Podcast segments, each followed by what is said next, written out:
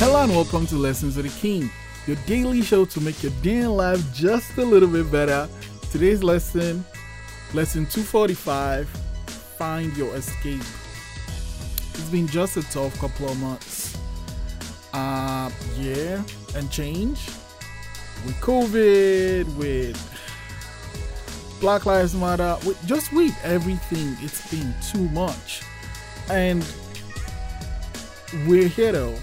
Thankfully, we are getting vaccinated, the numbers are going down, but it's still tough. So we need to make time for ourselves to just get away. You know, go to a cottage, go to a family friend, go get an Airbnb and chill. Just do things to get your mind still and get away from the noise because you need to recharge. Like if you have a phone, if you keep using the phone and you don't plug it back in, the phone is gonna die.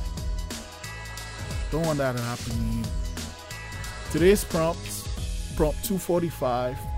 What do you do to escape? Lesson 245. Find your escape. I'll see you tomorrow.